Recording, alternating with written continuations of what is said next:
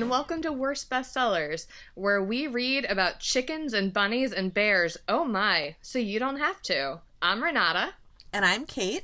And for this episode, we read Five Nights at Freddy's, colon, The Silver Eyes, by Kira Breed Wrisley and Scott Cawthon.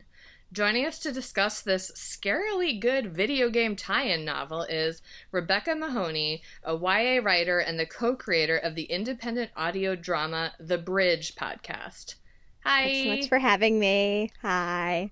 All right, so this, uh, as as I stated, it's a tie-in novel to the video game series Five Nights at Freddy's, which I am familiar with mainly because it keeps making children scream inside the library. and I've never played it, and I never will play it, and you cannot make me play it. Um, but it is, if you're not familiar with the concept at all, congratulations because it's pretty popular. Um, you've avoided it it's the premise is basically you're the security guard at Freddy Fazbear's Pizza, which is like Chuck E. Cheese's with an animatronic band of animals, but at night they come alive and try to attack you. And so the game is full of like jump scares where the animals jump out at you and make the children scream at the library. And that, again, that's like what I know about it. And so when we we knew there were books based on this video game series, and we kind of just thought, like, okay, like books based on that premise, they're probably kind of shitty. That seems like our brand, especially when we're looking for like spooky Halloween books. Let's just let's just read one of those, right?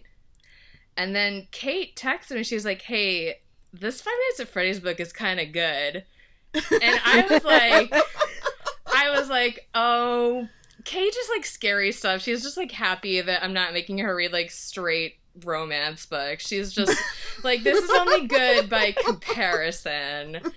But it can't be like actually good.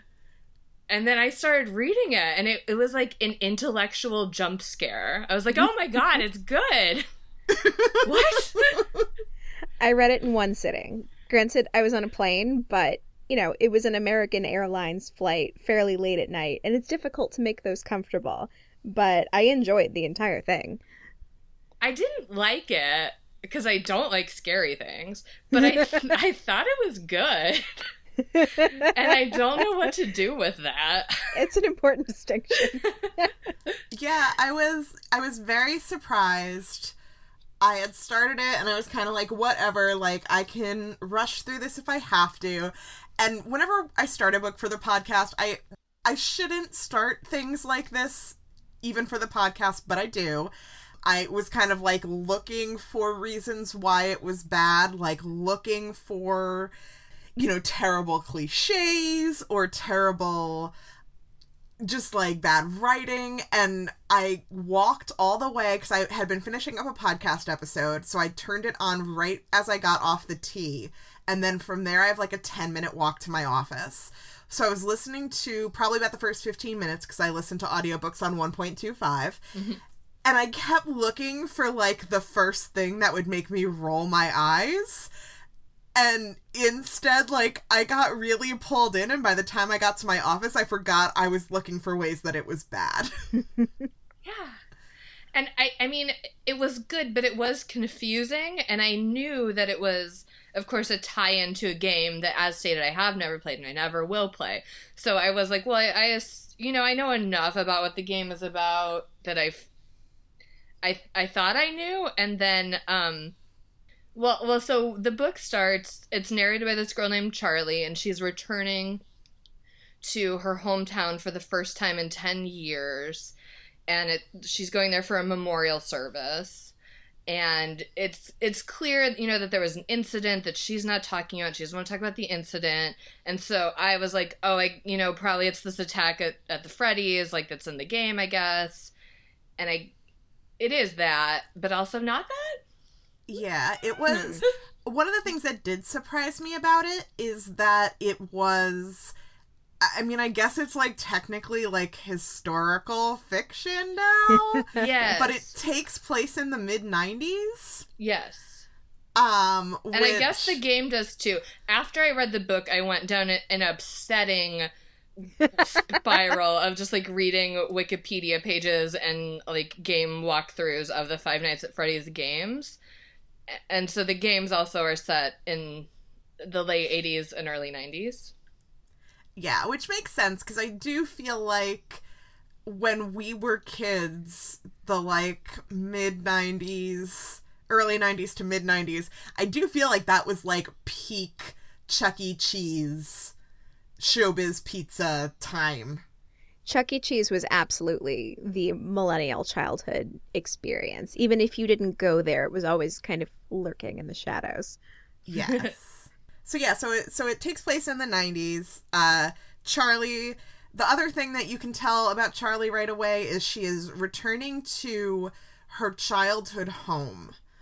And there something happened in addition to whatever memorial service she's here for, something happened at her childhood home with her father that she doesn't want to think about and as she's entering the house she's thinking about the last time she was there when her aunt like whisked her inside, told her to pack a bag, told her they would be back soon, and then took her away, and she's not been back since.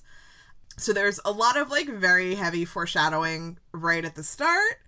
Um, and then I it, do want to say, since I've gone on this wiki spiral, it, this is just sort of foreshadowing of the book itself. It almost entirely is not based in the game itself. Like Charlie is not in the games at all, and neither well, one of one of these kids is, I guess, most of these kids are not in the games at all. Mm-hmm. Yeah, the games, as far as I can tell, because I I have watched a great deal of Five Nights at Freddy's Let's Plays because my startle reflex is hair trigger, but I enjoy watching the games and I enjoy the story. Um, so I can tell that the games later on looped back around to include the book content, but uh, they created this pretty much uh, with nods to the game's lore, but it's more or less original. But oh, and I should say Scott Cawthon, who's the co-writer, is also the guy who created and wrote the games. And before I forget, I want to drop in my favorite fact that I learned on my Wikipedia spirals, which is that the reason Five Nights at Freddy's came about is because the an earlier game that he made was I had to look up the name of it. It was like a family friendly, cute animal game he meant it to be, but all the feedback he got was like, these animals are creepy. And like, you know, I don't think you meant for this game to be so creepy. And he was like, oh, here it is.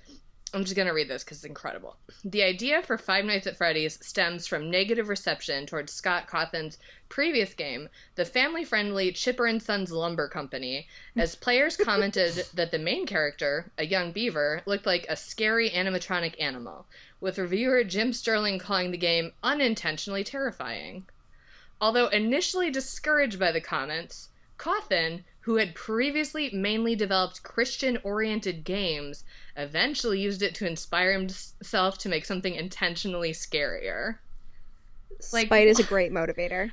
It's incredible. Like he has he has taken that and just made made gold out of it or or silver eyes, if you will. Hey. Like anyway, that's hilarious to me. Uh, so anyway, that's that's what the games came from. Is his his too scary family game turned into this and this trilogy of books, in fact, which, which we only read the first one. Yes, and you know, I I think I might read the other two. Honestly, yeah. but sort of, so let's uh, we'll do we'll tell you what the book's about. Yeah. Um. It's about so Freddy. we've got yes. Uh, so we've got Charlie. She's back in town for this memorial service, and it is a memorial service for one of her childhood friends. Uh, Michael. and she Michael, yep, and she meets up with her other childhood friends at a local diner, and you can tell you learn pretty quickly that Michael disappeared from Freddy Fazbear's restaurant, which, as we said, is like a Chuck E. Cheese type place, and that uh, I tried to call her a different name. Charlie's father was the creator of the animatronic creatures at the Freddy Fazbear restaurant. Yeah, so when they were kids, all these kids hung out there all the time. It was like, you know, like their hangout. Yes. Um and like especially her her like close band of friends. So she is has like a, a whole there's a whole other level to her like weirdness being back for this but she meets up with her friends jessica john and carlton carlton is the only person who still lives in town jessica lives in new york john lives somewhere else And they all comment on how that's weird because no one ever leaves their town. Like people just are from there and they stay there. But they Yeah. were all kind of traumatized, so their families uh, got out of town for various reasons. And they all none of them have seen each other like they there's some reference to them writing each other letters hmm One of the other friends is Marla, and Marla came to visit one time. yes Yes. Marla is the frequent letter writer.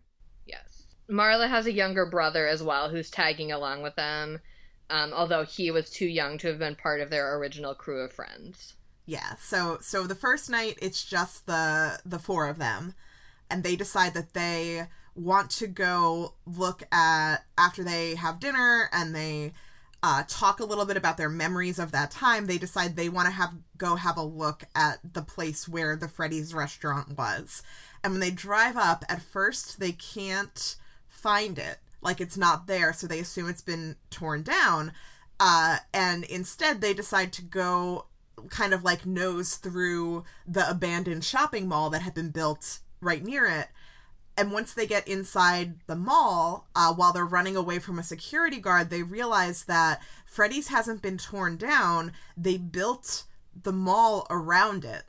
So you can still get into it through a doorway that's kind of like hidden in the walls of one of the unfinished department stores. And they're, you know, they're fucking teenagers who have like these weird memories of this place so they decide to go inside and uh the power is all still hooked up so they're able to turn on the lights and make the animatronics move and it's like kind of weird and creepy.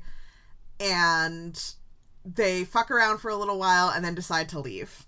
Also, I want to interject that I love that the the way they figured it out is their friend Jessica like Charlie goes through this whole unpacking her own internalized misogyny journey with Jessica because Jessica is like really beautiful and Charlie feels like self-conscious and like she won't have anything in common with Jessica anymore because like no she's a pretty cool girl. But then Jessica is also like very smart and she wants to be an archaeologist and so she like studies the walls and like she's the one who kind of does the math and figures out where like what must have happened and where the door must be.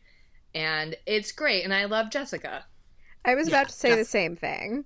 It's just such a great character note for her. And my fear at the beginning when we were meeting all these characters was this was going to be one of my least favorite genres of horror, which is a bunch of disposable teens with one final girl gathered together to go into a haunted place and all get picked off one by one. But actually, right they do a Charlie is like a pretty like classic final girl Exactly. But they do such a good job at making everybody um, endearing and at least distinctive in their own way. Did not Yeah. expect. So the next day, uh, they meet up with Marla and her younger brother Jason, and uh, uh, fucking what's the other kid's name? Lamar, Lamar. Lamar. an anagram of Marla. oh yes and so obviously they're destined to be together Exactly. Yes. Uh, so they, they tell them about they're like oh we did this cool thing we snuck into freddy's and the new kids are like what the fuck we want to go to and they're like okay and they first they go to the memorial service that they're all there for, which is Oh, their friend right. Michael, who disappeared uh, when they were kids and was killed. Um, and his parents are starting a scholarship in his name. And while they're at this ceremony, there was, and this is like, I fucking love a book that I can't guess the ending to. And I did, eventually, I guessed, I figured out what this one was. But at the beginning, there's a part where Michael's parents say, Oh, and the other, and of course, all the other children who disappeared as well. And Charlie has a thought that's like, oh, like she was so obsessed with Michael's disappearance when she was little because he was her friend that she forgot that other kids disappeared too. And I legit thought at that point, I was like, oh, they're all dead. All of the the kids that we've met so far, they're all dead and they're going to solve their own murder. Like that's going to be the twist is that they're dead the whole time. oh Uh, Ooh. And I thought that for a while until I started tracking who, because at that up to that point, we've only really seen them talking to each other. Oh. And even when Michael's parents are there, except for Carlton, like there's not really a concrete mention of any of them talking to Michael's parents. Just this vague, like, we all said hi to Michael's parents and stuff like that. Um, but then eventually they we see them talking to a cop later on.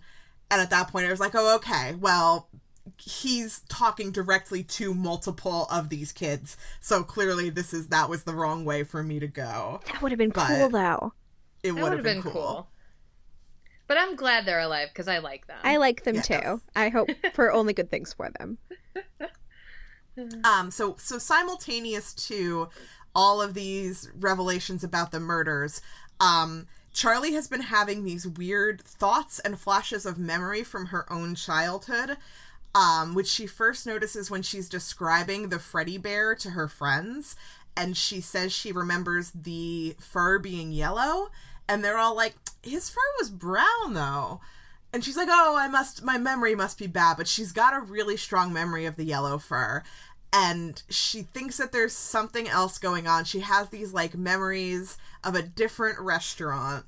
So with John's help, she kind of backtracks based on her memory and they discover a restaurant that had existed prior to Freddy's when Charlie was only a little girl uh, that her father had also created and also had some um, animatronic animals at it. And it was closed down after the twin brother that Charlie forgot she had was kidnapped from the restaurant. And Charlie was with him when it happened.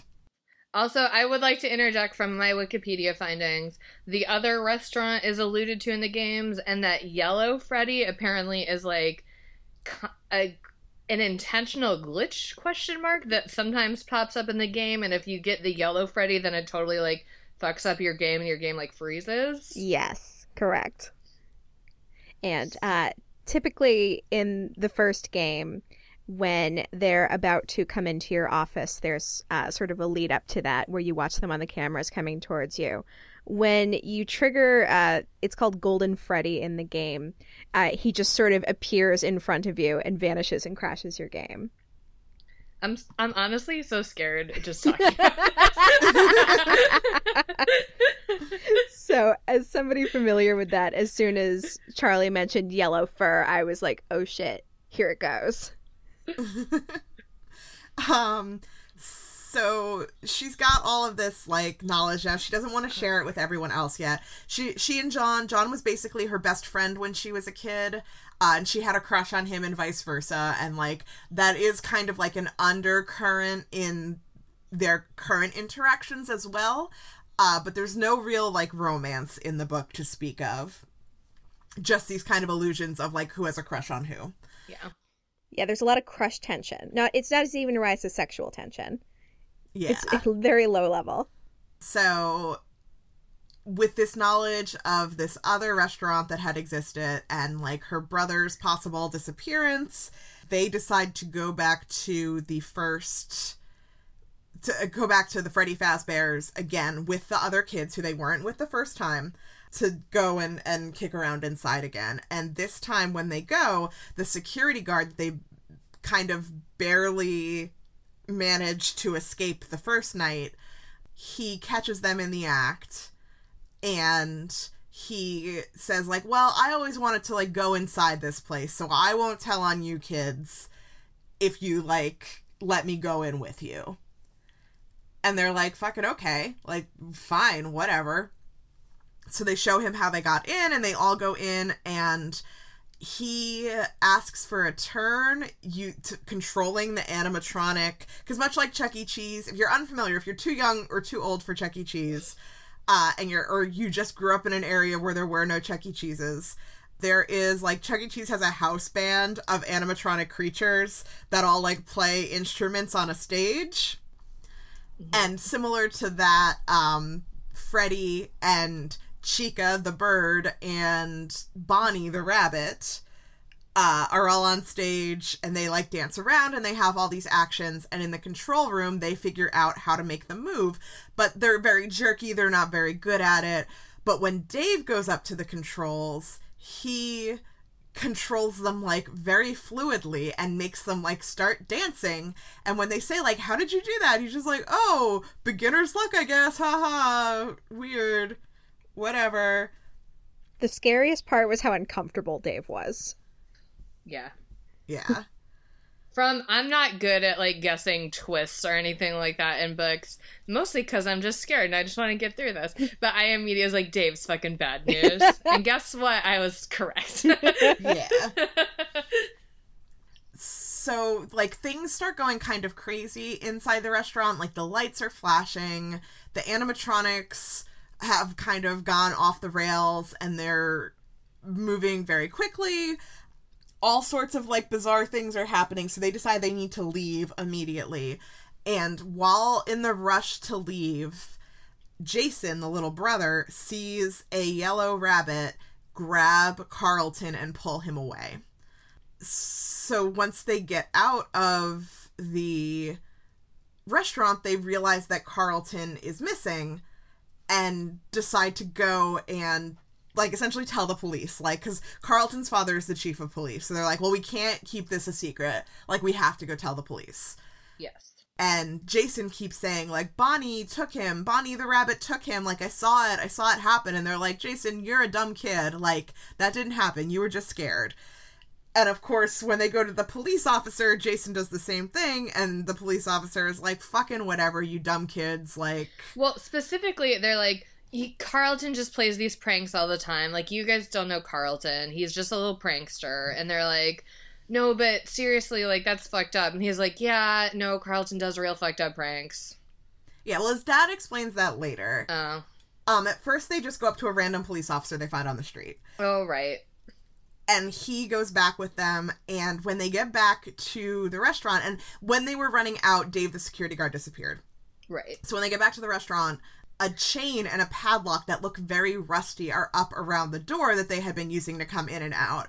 So the cop is just like, fucking whatever. Like, you're all dumb. Stop playing pranks. Right, this right, is right. stupid. And they like full on fucking panic and meltdown. So he's like, fine. And they say, like, Car, you know, it was Carlton who's missing.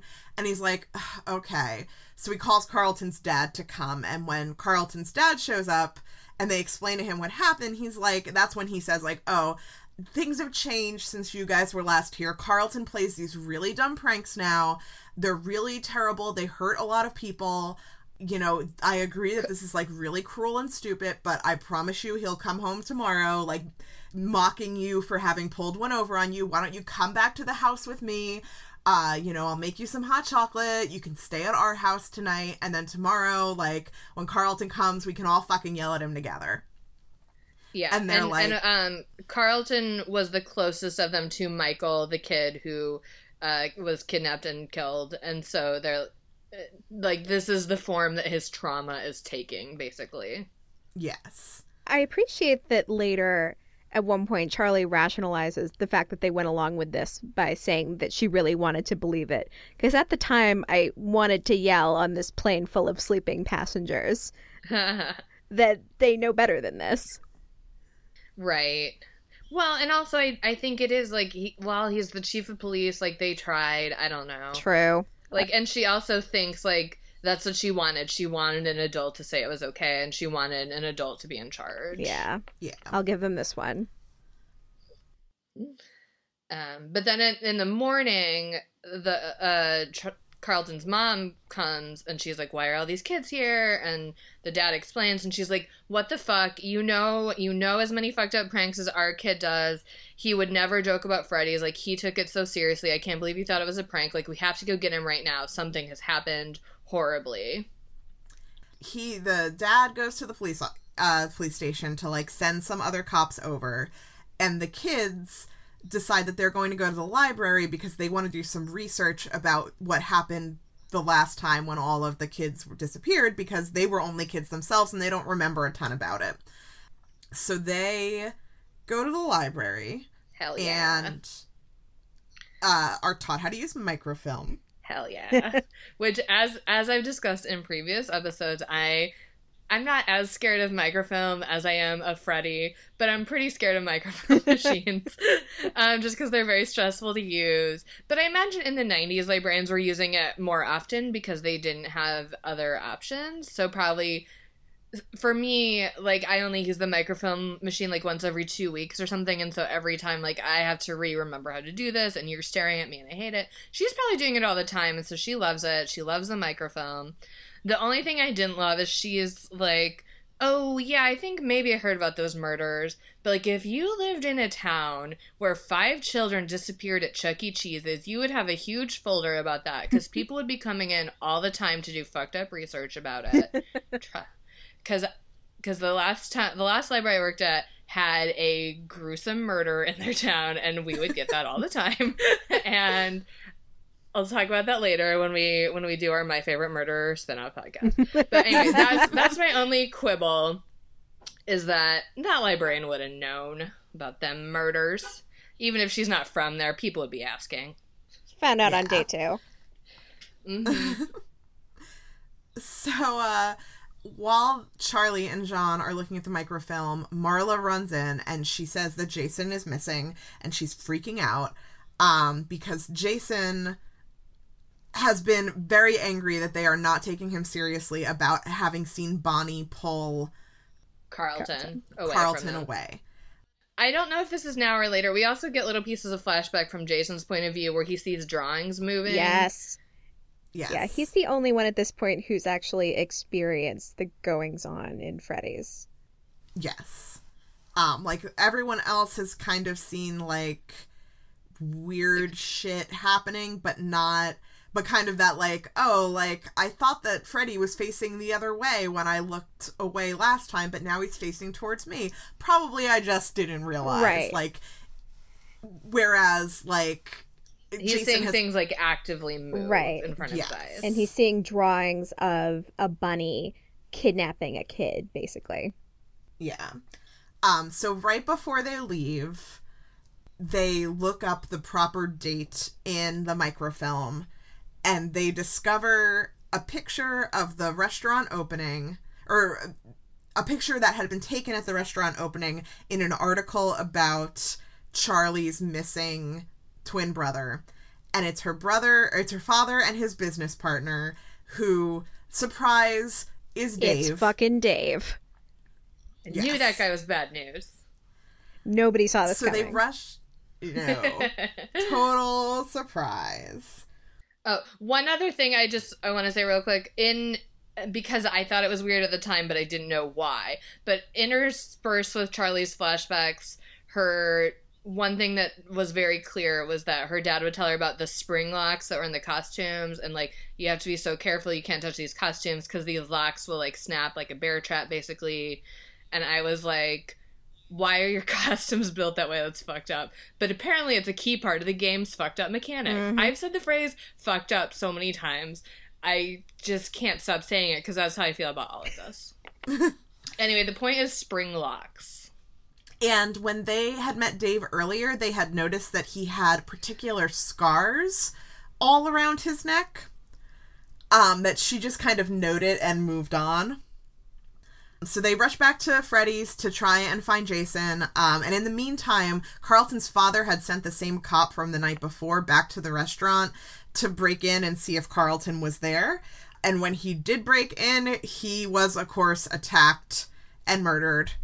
Yeah, and we like briefly get that guy's POV, including like his final thoughts, and like he's clearly dead. And I didn't Yeah, like that. Right. Spoiler alert, our only protagonist casualty in this book. Yeah. Yeah. So the they all rush back to the restaurant. Um, they can't find a way in because the door's been welded shut from the outside. Until once again, like we get a, a moment of Jessica trying to go in through the um air vents, which is how we see Jason has gotten in, but she's claustrophobic and she can't. Uh, but they managed to figure out that the roof of Freddy's is not as tall as the roof of the mall. So there Again, must be because of Jessica's archaeology skills. Yes, Jessica. Yes. So there's got to be a way to get between the two roofs, and they manage to find it, and they find a ladder from the construction site, and they crawl up onto the roof and go in through a skylight. And then it, it's like a pretty typical, just like horror movie. The bad guys chasing them around, or maybe multiple bad guys. It's hard to tell for the kids. Um, there's a lot of them like hiding places. Jason's okay. Charlie finds Carlton, who's been squeezed into a costume with the spring lock opened and warned by Dave, like, if you so much as move incorrectly, the spring lock will snap shut across your throat and kill you. It's so scary. And we also learned that that's what happened to Dave, is he got like spring locked in a suit but survived, but that's how he has all these scars. And also, I guess why he's a I don't know if that's why or if that's a side effect of him being like a terrible kidnap murderer guy. yeah. While Carlton is tied up, he sees the yellow Freddy and he thinks that Michael is in it. Yeah, Michael, his dead friend from forever ago. Yes, and is talking to him. And this is like the one part of the book that I had a little bit of trouble following is kind of all this stuff that happens at the end because they manage to get Carlton free. Charlie goes in, and because her father had taught her how to undo the spring locks, she's able to get Carlton out. Uh, they manage to get like everybody else all together, and they get away from Dave, and all of the. So they, they Dave admits they tie Dave up at one point. They're able to knock him out and tie him up and he won't talk to them until they put the yellow rabbit head on his head. And then through the yellow rabbit, he admits to kidnapping and murdering all of these children and hiding them in unused character costumes. And he thinks that they're haunted, and maybe. And is this what you mean? That like, are you are they haunted or is he delusional? Sort of, yeah, yeah, essentially, because then as they're trying to get away at the end, the the animatronics come off the stage and kind of stalk towards them and corral them in the middle of the restaurant. And only when the yellow bear, that is the bear, the yellow Freddy, the Freddy that had been at the other restaurant, that the costume her father, Charlie's father, used to wear at the old restaurant, and the one that Carlton claims Michael was in comes over to them and essentially like stands in front of them and confronts them and makes the other animatronics leave them alone. Yeah, they're protecting yeah. them. Oh, yes. Um, I the so the title of this book is is the Silver Eyes, and some point in their like photography history quest, this is how they realize that like some or part of how they realize some of them are animatronics and some of them are people in suits because the animatronics have silver eyes or they're painted eyes, but they see one with red eyes and they realize that it's not that it was red eyes, it's that it was like a human being who got red eye from a photo, like you used to get in olden times on like film photos, like red eye. So they realized it was that, and so there was a person in some of the suits. Dot dot dot. Murder? yeah. Um. So so at that point, and there's a whole thing too, which I think was sort of them trying to explain it, and it might be explained more in later books where they assume that because the the the creatures, the robots seem to be trying to protect Jason. Yeah, and because they're so, like the ghosts of children question mark and they want to protect other children. Yeah. And Dave yes. is like, "Well, you guys are teenagers, you're practically adults. Like the ghost children will think you're adults and they don't like adults." Yeah. Um but then after the yellow Freddy or before the Yellow Freddy comes in to protect them, Carlton's father comes in. Oh yeah. And he sees like all of this happen with the animatronics. And instead of pulling an adult like, oh well we were all seeing things, he's like, Well I was fucked up. Like, let's get out of here before those robots come the ghost robots come and try and kill us again. Like, let's just go. Let's go. So they all go. yeah, and it, it ends very abruptly, which makes sense because it is a it is a trilogy and it you know it ends abruptly and then it's like now turn the page for chapter one of book two of this trilogy which i always think is a garbage bullshit move for trilogies to do but a lot of them do it so fucking whatever and then and i now my mem- my memory is fading for these last couple pages. Um, so Charlie wants a minute alone with the puppets, the uh, creatures, to say goodbye to them, essentially. And while she's there, Dave comes up behind her and grabs her. Yes, and then Chekhov's spring then- locks go off. Yes, that's what I thought. She she triggers the spring locks on Dave's suit, right? Oh yeah. Yes. And then they leave for realsies, and Carlton's dad is like, I will come up with some justification for all this shit happening, because no one will ever believe it. Yeah. But, like, let's go back to my house and get cleaned up and go home. And so they do, and that's where the book ends. I'm scared.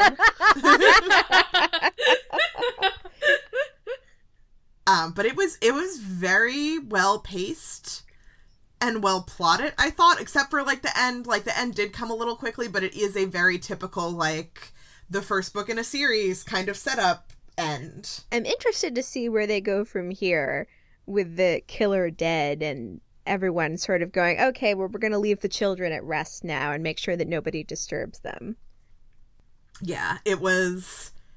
I, I- I'm definitely, I think, gonna gonna read the next one once I have time to. The next two books that we're doing for the podcast are very long. Um, so I think once once I finish those two, I will listen to uh, Mackenzie Lou's new book, and I will listen to the Five Nights at Freddy's number two, and those two audiobooks are gonna get me through the next like literally 40 hours of podcast book listening. It's a great book pairing right there. yes. I might read a Wikipedia page during daylight hours only. This is my like last night I got home and I wanted to like finish up my notes and I got on this Wikipedia spiral and then I like legit couldn't Oh, sleep. I I hate it. the games are actually a lot more brutal than the book was. That's what I was. So I, I like I've said before, I will never play them. But even just like reading recaps, like I wouldn't even watch a video, but just reading the recaps was very upsetting. And um, you had said during your Wikipedia spiral, you found out that this was an AU, which just made so much sense to me. Because in the game, um, there's this particular incident that they refer to called the Bite of 87, in which uh, the animatronic Foxy apparently went to town on somebody's frontal lobe. And I have to assume that never happened in this AU because at the beginning of the book, when everyone's talking about it so fondly, it's like, ah, yes, my childhood at Murder Pizza Inc. They Yes, did say the- that the Foxy's Pirate Cove was always out of order the whole Mm, time. that's a good point. and they were all terrified of it a way that they weren't terrified of the others like when they come into the restaurant they have these really fond feelings for freddie and bonnie and um Chica. chica Yeah, And those two Charlie were on doesn't the like Chica stage, and quite Foxy the much. Pirate Fox was always in a separate Pirates Cove area. And they were all like fucking terrified of it to the point where even before Dave the security guard started stalking them, like they were afraid to move the curtain hmm that he was behind. This is a very salient point. so who knows? Maybe we'll find out more. That's in the true. next books. so again, uh, I still think this book was good if you like horror, which I don't, but I, I think it was good. I don't. Yeah, I mean, I do No, too. I genuinely enjoyed it. I didn't, but again, I, I think it was good. Um, should we move on to our dramatic reading? Yes. Let's do that. All right. So the first one is from the first time that they sneak into Freddy's, and Kate will be Charlie, who's also the narrator. Becky will be Carlton, and I'll be Jessica. Hi, she whispered, too soft for the others to hear. Before her stood three animatronic animals a bear, a rabbit, and a chicken, all standing as tall as adults, maybe taller. Their bodies were segmented like artist models, each limb made of distinct squarish pieces, separate at the joints. They belonged to the restaurant, or maybe the restaurant belonged to them, and there had been a time when everyone knew them by name. There was Bonnie the rabbit. His fur was a bright blue, his squared off muzzle held a permanent smile, and his wide, chipped pink eyes were thick lidded, giving him a perpetually worn out expression. His ears stuck up straight, crinkling over at the top, and his large feet splayed out for balance. He held a red bass guitar, blue paws poised to play, and around his neck was a bow tie that matched the instrument's fiery color. Chica the chicken was more bulky and had an apprehensive look, thick black eyebrows arching over her purple eyes, and her beak slightly open, revealing teeth as she held out a cupcake on a platter. The cupcake itself was somewhat disturbing, with eyes set into its pink frosting and teeth hanging out over the cake, a single candle sticking out at top. I always expected the cupcake to jump off the plate. Carlton gave a half laugh and cautiously stepped up to Charlie's side. They seem taller than I remember. That's because you never got this close as a kid. Charlie smiled, at ease, and stepped closer. You were busy hiding under tables. Jessica said from behind them, still some distance away. Chica wore a bib around her neck with the words Let's Eat set out in purple and yellow against a confetti colored background. A tuft of feathers stuck up in the middle of her head. Standing between Bonnie and Chica was Freddy Fazbear himself, namesake of the restaurant. He was the most genial looking of the three, seeming at ease where he was.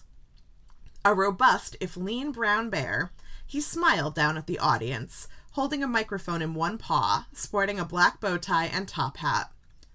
The only incongruity in his features was the color of his eyes, a bright blue that surely no bear had ever had before him. His mouth hung open, and his eyes were partially closed, as though he had been frozen in song. Carlton drew closer to the stage until his knees pressed against the rim of it. Hey, Freddy. Long time no see. So those are the creepy animals that are gonna murder you. Unless you're smart, like Charlie. Alright, so our next dramatic reading is from everyone's favorite place, the public library. And I will be Harriet the librarian, obviously. Everyone's favorite character. Yep. Uh, I'm. I hope that she is not in the games because I don't want any harm to ever come to her. No, Uh, Harriet is far, far away from there. Thank goodness. Becky will be Charlie this time, and Yeah. Kate will be John. I'm Harriet. The woman said as she led them to a door at the back of the building. They recited their names dutifully, and she chattered on like a child about to display her favorite toy. So, you know what microfilm is, right? It's because we can't keep stacks and stacks of papers here. There's no room, and eventually they would rot, so it's a way to preserve them. They take pictures and save the film. It's almost like a movie reel, you know? Very small, so you need a machine to see it. We know what it is. John cut in when she paused. We just don't know how to use it. Well, that's what I'm here for. Harriet declared and threw the door open. Inside was a table with a computer monitor. The monitor sat on top of a little box with a small wheel on each side. Two handles stuck out in front. Charlie and John looked at it bemusedly, and Harriet grinned. You want the local paper, right? What years? Um, Charlie counted backward. 1979 to 1982, she hazarded. Harriet beamed and left the room. John bent forward to peer at the machine, rattling the handles a little. A little. Careful, Charlie warned jokingly. I think she might be lost without that thing. John raised his hands to his shoulders and stepped back. Uh, Harriet reappeared with what looked like four small movie reels and held them up. What year do you want to start with? 1979? I guess, Charlie said, and Harriet nodded. She went to the machine and threaded the film through expertly. She flipped a switch, and the screen came to life. A newspaper appeared. January 1st, 1979. John announced, leading forward to read the headlines. Politics, somebody won a sports game, and there was some weather. Also, there was a bakery giving away free cookies to celebrate the new year. Sounds like now, except no free cookies. You use these to see more. Harriet said, manipulating the controls. Let me know if you need help switching the reels. Have fun, you two! Ugh, God bless you, Harriet. Doing the real work here. Harriet's a real one. And then our last dramatic reading is from when shit gets real scary and Carlton's stuck in a spring lock suit. And I will be Charlie, who knows things about springlocks, and Kate will be poor Carlton. Poor Carlton. Carlton? Charlie said cautiously, as if her voice alone might set off the mechanisms. Yup. He said with the same faltering tone. That costume is going to kill you if you move. Thanks. He wheezed, half attempting a laugh. Charlie forced a smile. Well, today is your lucky day. I'm probably the only person who knows how to get you out of that thing alive. Carlton exhaled a long and shaky breath. Lucky me. Charlie knelt at his side, studying the costume for long moments without touching it. These two spring locks at the neck aren't holding anything back. He just rigged them to snap and pierce your throat if you try to move. I have to undo those first, and then we can open the back of the costume and get you out. But you can't move, Carlton, seriously. Yeah, a serial killer man explained the not moving to me. Charlie nodded and went back to looking at the costume, trying to devise an approach. Do you know who I'm wearing? What? The costume. Do you know what character it was supposed to be? Charlie studied it, then looked around until she saw the matching head. No, not everything he built made it to the stage. Her fingers suddenly stopped working. Carlton. Charlie carefully surveyed the array of costumes and parts that lined the walls in varying stages of complete completion.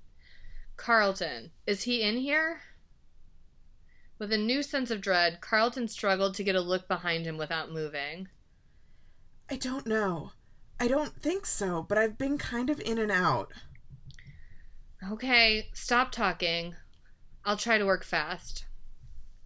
Charlie had the mechanism figured out, or at least she thought she did. Not too fast.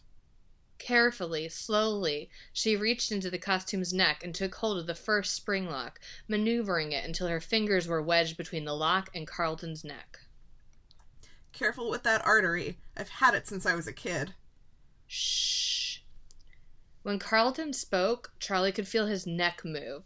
He was not going to set off the locks by talking, she thought, but the feeling of his tendons moving under her hands was unsettling. Okay. Sorry, I talk when I'm nervous. He clamped down his jaw and bit his lips together. Charlie reached down farther into the costume's neck and found the trigger. With a stinging snap, the lock sprang against her hand, so hard that it numbed her fingers. One down, she thought, as she pulled it, harmless, out of the neck of the costume. Okay, and we're ending there. It goes on for like several more pages because there's a bunch of those fucking spring locks. It's very tense. Yes. But don't worry, Carlton's fine. Everybody's fine. Except that police officer, R.I.P. R.I.P. Officer Dunn. Yes. Hey, oh, because he's done. done.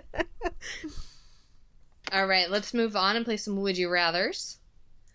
Would you rather be trapped overnight at Freddy's or put your hand in a bowl of peeled grapes, like Scary Stories to Tell in the Dark advises you to do to your friends? I'll go for those grapes.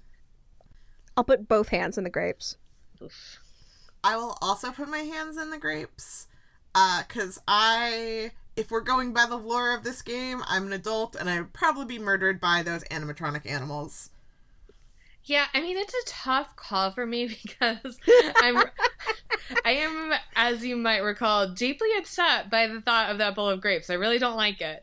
But I mean this Freddy's business is just honestly next level. I really can't handle it. So I guess I'm going to have to go with the grapes, but I will not like it. All right, how about would you rather completely forget about your dead sibling like Charlie apparently did or discover your dead sibling was you the entire time, the way the titular My Sweet Audrina did. I'll forget. I'll take the coward's way out. Yeah, I'd also forget because, like, Charlie, you know, it, it, she was so young when it happened, and she does eventually like get those memories back when she's older and she moves past the trauma and works through it whereas like all the fucking trauma going on with audrina that was next fucking level That's true. Nobody actually died.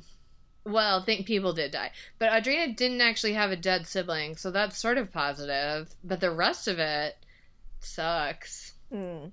Um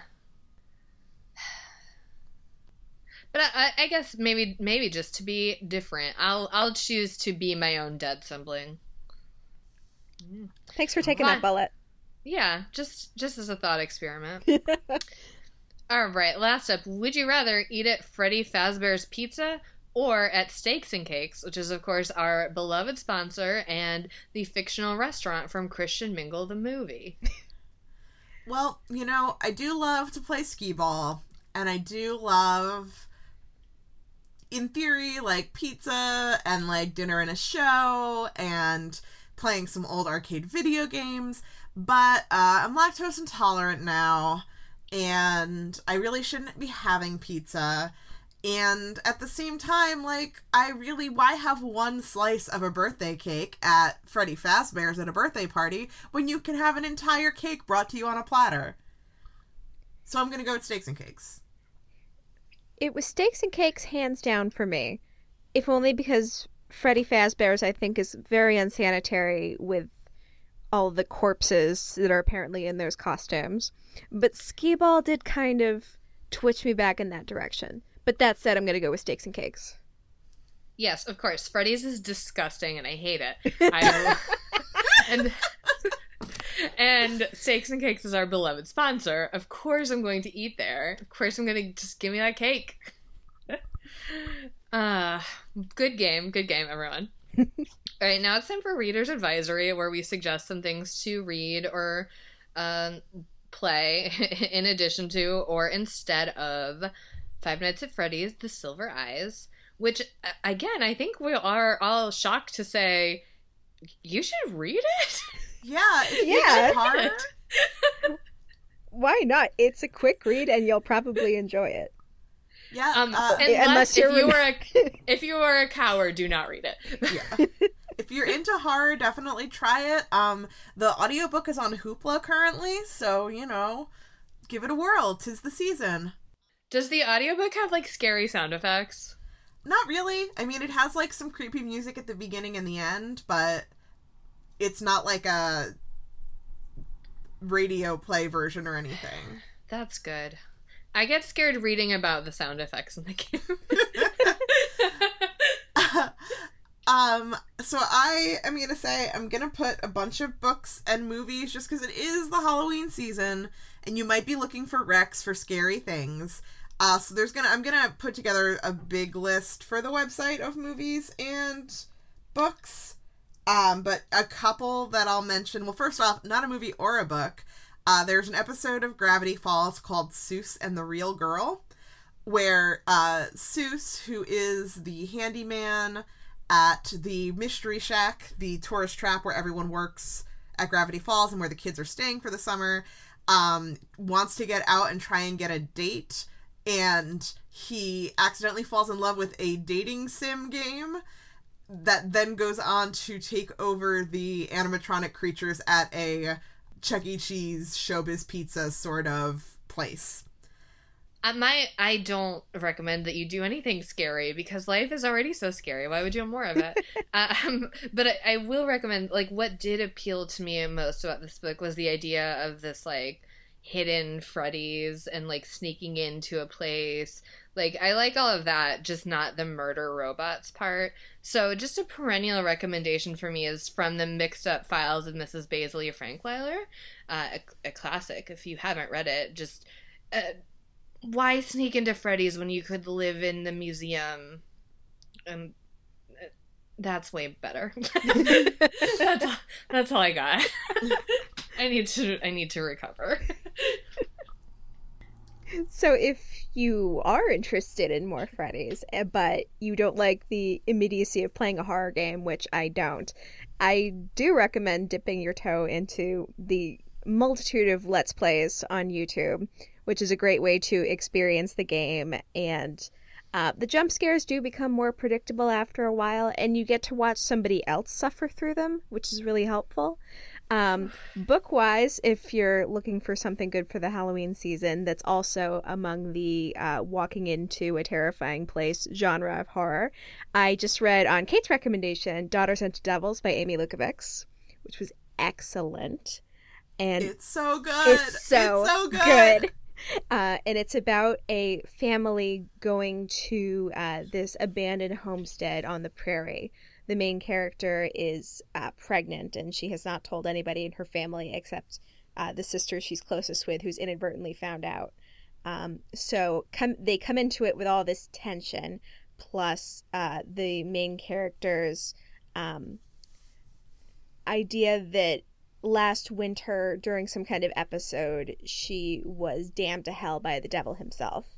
Uh, and they find this prairie homestead uh, is covered in blood. There's all sorts of cursed omens and unusual dreams. It's just, I love horror, and I have not read a good YA horror in some time. I've read a lot of good YA thrillers, and a lot of YA thrillers misclassified as horror. So I was just so delighted to finally dip into this, and thank you, Kate, for that wonderful recommendation. It's so good. It's so good, guys so a couple other um, YA thrillers of the um, teen slasher variety. Uh, the Dead House by uh, Dawn Kurtig- Kurtagich, I guess it's pronounced. Uh, I read that last year too, around the same time I read Daughters Unto Devils, and it's uh, it's very different. It's a uh, kind of epistolary mixed media sort of book uh, that worked really well as an audiobook about a bunch of mysterious deaths at a boarding school. Um, There's Someone Inside Your House by Stephanie Perkins is a straight up homage to the teen slasher movies of, uh, you know, basically everyone's youth since the 70s. So good. And um, some, if you are in the mood for a movie, some of my favorite teen slasher movies are uh, the original Halloween, which is brilliant, and it is not whatever you are thinking it is it is probably way different because it is one of the the first ever kind of teen slasher movies and sort of set the stage for what would come after. And it's great. And uh scream of course which is uh kind of a parody slash pastiche slash homage to all of the uh teen slasher horror movies. And is still fucking brilliant and wonderful to this day. So good. And then not a teen slasher movie, but that same sort of like trapped inside a place when weird shit is happening. Uh, I watched the autopsy of Jane Doe last year, and it was very good and very creepy and very weird. I'm not familiar with that one. Noted. We might watch it for Halloween. I'm so excited. Yes. So yeah, I'm gonna I'll have more that I'm gonna put in and they'll be up on the website. But tis the season. Indulge in some horror. It'll be great. If if you're into that kind of thing. Unless you're Renata, in which case don't. It's okay.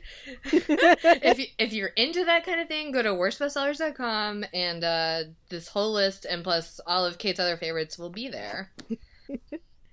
I'm not into that kind of thing, but you know what I am into? Is candy. the the only good part of Halloween, in my opinion. Uh, so what do what's everyone's candy pairing for this book? Um, so my candy pairing is a fruit flavored Tootsie Roll, the kind that you can get with like one ticket at Chuck E. Cheese. Nice. Um, not super into regular Tootsie Rolls, but I like the fruit flavored ones, and too many of them is not really good for my teeth or my stomach or my health. But I love to indulge in a good like orange or raspberry or vanilla Tootsie Roll every once in a while. Oh, yeah. Vanilla ones are the business. The vanilla ones are excellent, and like that's one skee ball game. Uh, my candy pairing is Pop Rocks, but they go off at unpredictable times and when your back is turned for maximum jump scares. Eek. Uh, my candy pairing is is a cupcake from the birthday party of a child I dislike. Uh, like th- the cake's fine. I don't like the circumstances of the cake. All right, now it's time for our favorite game, the Rock Paper Snikt, where Kate will say who Dwayne the Rock Johnson would be if he were in this book, and I'll say who Wolverine would be if he were in this book. And Becky will choose which most improves the book, or she can choose paper, which is to leave the book as is. All right. Um, so if The Rock were in this book, he would have been another police officer in town. Um, and when Officer Dunn never comes back from going to investigate Freddy Fazbear's after Carlton's father sends him there the next morning, uh, The Rock would become concerned and decide to bring some additional officers with him to go see what's going on. Uh, and when he saw the empty cruiser in the parking lot, he would break into the building and probably would have saved the kids some angst and a few near death experiences, even if he was too late to save Officer Dunn. Ooh. Uh, Wolverine were in this book, he would get wind of shenanigans at the abandoned mall because that abandoned malls are prime X Men hangouts, to be honest. and he he would hear about this and just go just fucking stab Dave and set the whole mall on fire after making sure all the kids were out of it. And then uh, he and all the traumatized children would just stand in the parking lot and drink shots of whiskey while they watched them all burn down. Uh, you've given me an impossible choice here. Um, so Kait's, of course, has The Rock and Due Process. Those are two of my favorite things. Uh, but I think I've got to give this one to Wolverine. All right. Well, it is it is truly the game where everyone wins because we just all get to spend a little bit of time thinking about the Rock, which is is great. It's to do. true. All right, what do you guys think the moral of the story was? Uh, my moral of the story is that when large animatronic creatures start behaving strangely, run first and ask questions and do some detective work later. Truly the ultimate moral. Uh, mine is sometimes all the teens live to see the sequel. That's good. Good one. My moral is don't judge a book by its cover and or video game tie-in status. Also Truth. very wise. Yeah. I'm I'm as surprised as anyone. Does this mean the Minecraft books are good too, do you think? Oh. Maybe next year we can find out. Um okay, now it's time for Duarte's corner where my cat Duarte gives his opinions about the book.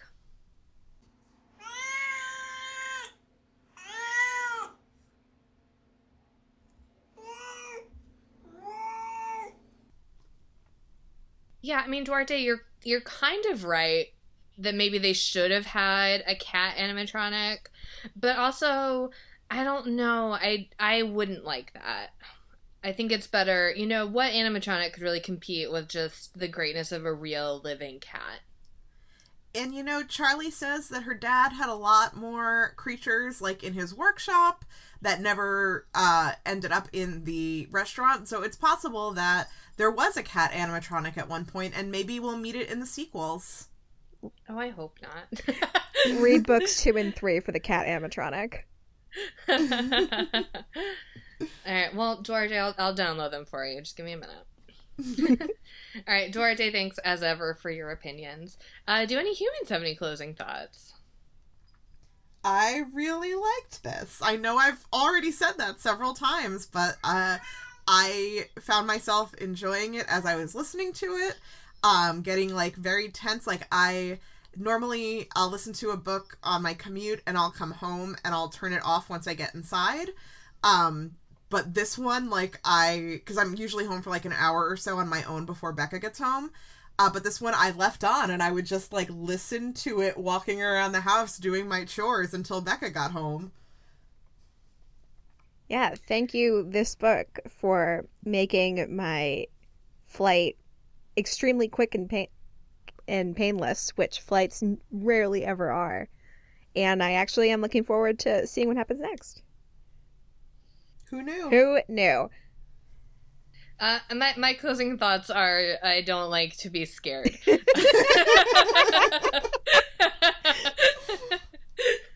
and I, I I feel like that's just a fundamental difference that I have with some other people, and I will never understand. it's okay. We accept you. uh, thank you for that. All right. Um, if you would like some more of our whole worst bestsellers deal and you are on social media, you can like us on Facebook. We're facebook.com slash worst bestsellers. Um, we're also on Twitter at worst bestseller with no S because the S was over at the other Freddy's, but uh, it murdered a child, and so they had to take it out of the animatronic lineup. This is rough, honestly. Uh, we also have a Goodreads group that you can most easily access by clicking the link at our main website, worstbestsellers.com. You can subscribe to us on Stitcher, iTunes, or Google Play. If you do subscribe to us, please take a moment to rate and review us. When you rate and review us, it pushes us up a little bit on the charts and makes it easier for new people to find us. If you don't rate and review us, uh, we're going to probably have to send an animatronic creature that is haunted by the ghost of a dead child to your house to kind of menace you into doing it. And it just, probably we should just skip that if we can. Nobody wants that. Um, we can also you can also pledge some to donate some money to us on patreon at patreon.com slash worst bestsellers uh, if you're unfamiliar with patreon you pledge a small monthly recurring donation that goes to us to do things like pay for our web hosting and pay our editor and uh, commission all sorts of cool merch speaking of which we also have a merch store available on Redbubble that you can get to by going to worstbestsellers.com and clicking on store. And we have got all sorts of stuff with our logo on it, with the rock paper Snikt logo on it, and uh, all kinds of other podcast inside jokes that you can wear on your body. And just a quick reminder if you are one of our lovely Patreon patrons, you have access to that secret patrons only store where you can buy stuff for cheaper prices than normal people can. So don't forget. And if you did forget, uh, you can log into Patreon and find that link. Yes. All right. Uh, if you want just more of my personal deal, like just me being scared of grapes all the time, you can follow me. You know what? Not all the time. I'm fine with them when they've got their skins on. and so's Duarte. Um, anyway, Duarte and I are both on Twitter at Renata Snacks. You should follow us there. Um, I'm on social media at 14 across on basically all social media platforms. Uh, I know I previously said that I would be back on Twitter in October to do 31 days of horror, 31 horror films, 31 days. Um, but in case you didn't notice, the world is on fire still. So I have not done that. Um, but you can find me on Instagram at 14 across, where I will be completing the 31 horror films, 31 days challenge. And you can find me on Twitter at Cafe Cliche without any spaces or underscores. Uh, pretty much across most social media at Cafe Cliche. And if you would like to listen to the Bridge podcast, you can find out how to listen at thebridgepod.com. Yeah, and you should. Thanks. You should do that. Definitely. All right. Um, well, Becky, thanks so much for joining us. Thank you for having me. And uh, we, as a podcast, will be back in two weeks with Red Rising by Pierce Brown. Which is terrible. Yeah, I gotta tell you, like, after I read The Silver Eyes, I was like, ooh, like, are my standards just broken now? Do I just, can I not think anything is bad? Like, what happened to me? And then I got, like, two pages into Red Rising. I was like, oh, nope, I still, I still have that capacity to dislike things. Don't yeah. worry. so if you were like, oh, like, listening to them love a book is garbage, uh, just wait until next time because we hate this book. Like in my notes, I think I've used the word puke like 20 times already. or a puking emoji. so get ready for that, I guess. uh, thanks, thanks for listening. Happy Halloween. Yay, spooky. okay, bye. Bye. Bye.